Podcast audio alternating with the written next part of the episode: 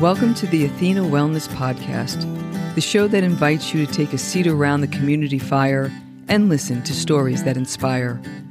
I'm your host, Kathy Robinson, author, coach, and founder of Athena Wellness, a company that's dedicated to supporting you on your journey to live more wholeheartedly.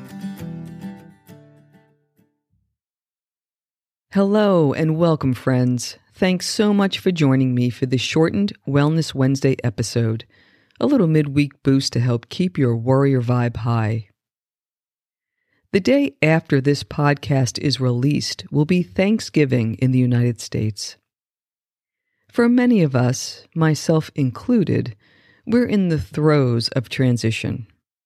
It may be professional, such as career uncertainty or a change of some sort or it may be personal, such as adult children starting their own lives, the loss of a loved one, or a change in relationship status. Which is why this time of year can be challenging.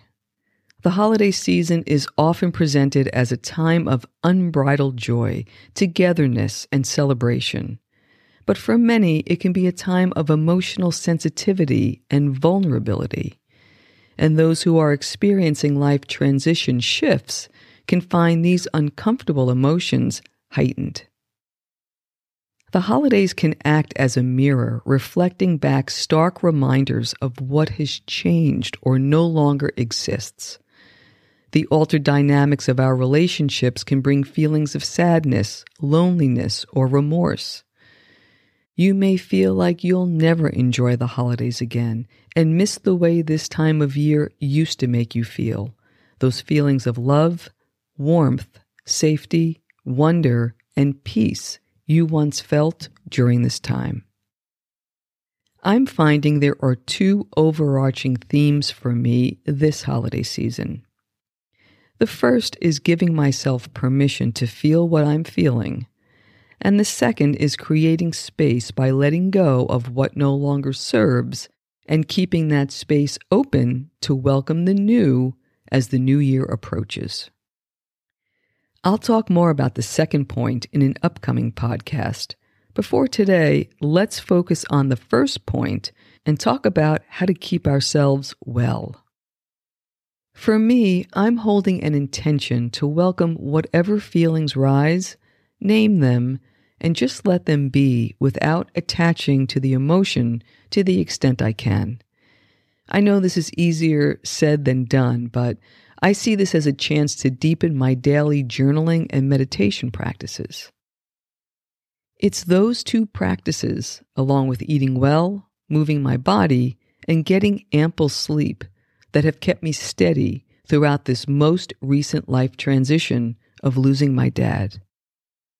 In complete transparency, toward the end of that process, there was time for none of those practices as we kept the focus solely on him. But having those practices not only prepared me to handle the situation, it made it that much easier to begin to return to normal life. And as I go deeper with my meditation, as I've been able to do these last few weeks, I find it offers insight and guidance on how to approach the holiday season. For example, when I mindfully sit each day, I ground myself by being in this moment, which allows me to appreciate the simplicity and beauty that's all around me, even when I'm feeling less than stellar. It's because of that practice that I'm reminded each day of the following 1 the impermanence of all things. While this can remind me of my sadness, I can watch those emotions shift and transform just like life itself. And understanding that there is an unknown time frame I'm living in intensifies the preciousness of the moment. The second one is acceptance of what is. Buddhist meditation teacher Tara Brach has a wonderful phrase relating to acceptance, which is, This belongs. I love this because it allows for our entire experience without judgment. We can feel sad and blessed at the same time. The third is move forward with self compassion.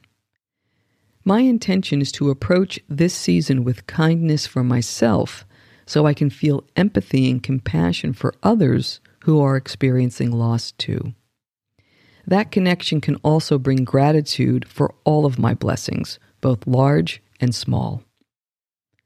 So, with that as a backdrop, let's get practical with what we can do to navigate life transitions during the holiday season with a focus on your well being. Here are some strategies to consider. The first is to set realistic expectations. Understand where you are emotionally as the holiday season begins. You know you won't feel like you did in years past, but to what degree do you want to participate? Do you want to actively engage or just make it through to January? If you want to actively engage, consider highlighting a special tradition or create a new one. This works well if you're longing for the feeling of familiarity and memories of good times. You can include family traditions such as a dish, an activity, or a decoration, or create a new tradition that can be handed down to future generations. This is a wonderful time to take a fresh look at established traditions and make changes to align with what family members enjoy today. If you're focused on just getting through, consider not celebrating. The year my mom died, I took a plane to a warm climate and spent the time watching the sunrise and walking the beach with my partner at the time. I called family members back home while I was away, but it was a one year break that I never regretted. You might choose to stay home, take a trip, or volunteer, which is a healthy way to lift your spirits. And here are some things to consider for anyone who's navigating a life transition during the holiday season. 1. Allow feelings to surface. Whenever it feels overwhelming, find a quiet place to pause and process. 2. Take time for yourself. This can be the busiest time of year. Find pockets where you can enjoy some downtime. If it feels right, you can also spend time with a loved one's memory, doing an activity or watching a movie you both loved in the past, or looking through old photos. 3.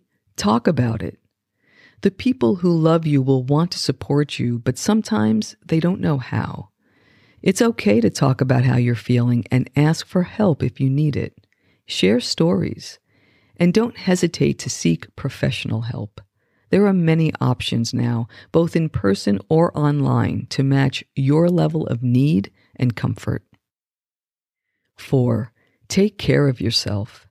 This might not be the right year to overindulge.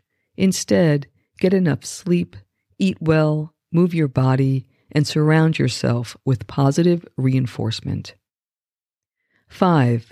Be kind and patient with yourself.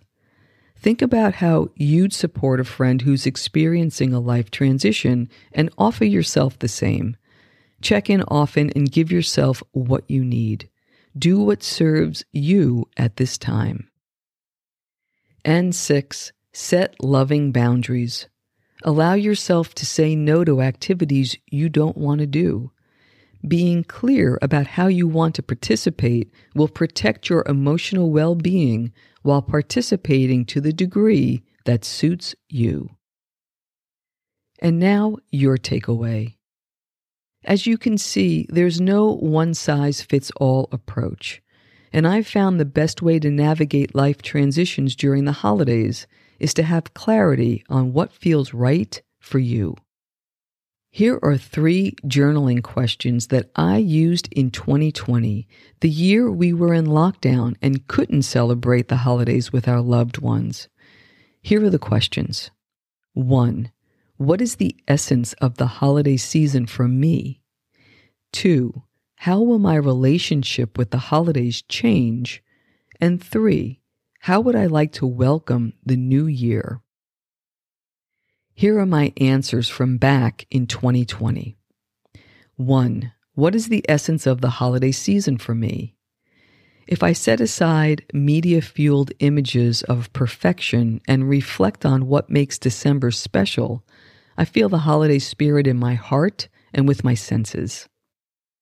The aspects that bring me joy are connecting with those I love, giving to others, expressing gratitude, creating special meals, enjoying the winter weather, and relaxing in the glow of the fire.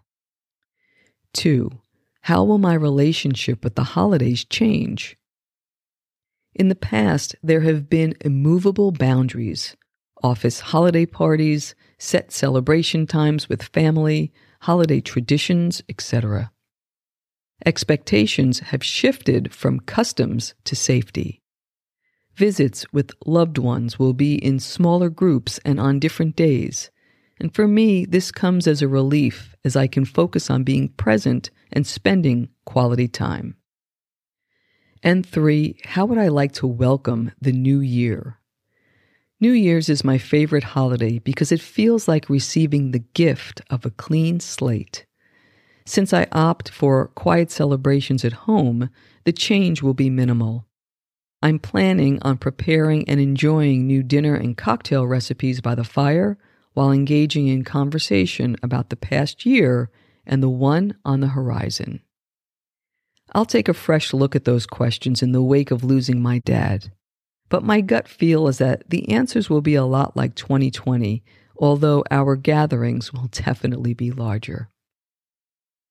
As we wrap up this episode, keep in mind that whatever life transition you're navigating will be magnified during this time. You may not feel like celebrating, or your sadness may intensify and even lead to feelings of loneliness. Being truthful with yourself, taking care of yourself, and creating a new path for yourself will get you through the holiday season. Lastly, I'd like to encourage you to add a little sparkle at the end of your year, something that brings a bit of sweetness and beauty to this season. Perhaps it's a favorite daily ritual, like enjoying coffee in bed before sunrise, or maybe you can sink into an inspiring book. Perhaps you can get outdoors each day to enjoy the seasonal weather. It's been said that time heals all wounds. But it's been my experience that while this is true, we all heal in our own way and in our own time. As you navigate your transition during this holiday season, I'm wishing you a bit of ease, beauty, and healing as you find your own way in your own time. Thank you so much for joining me today. I know there are many ways you can spend your time. Thank you for choosing to spend it with me. Until our paths cross again, be kind to yourself and show your warrior spirit some love. If you know anyone who could benefit from today's episode, please pass it on. And many thanks for supporting the show by subscribing and leaving a review. It means a lot and it helps others find their way to our circle. If you'd like to access the show notes, have a question you'd like addressed on a future episode, or would like a transcript of this episode, visit www.athenawellness.com slash podcast. Until next time, be well.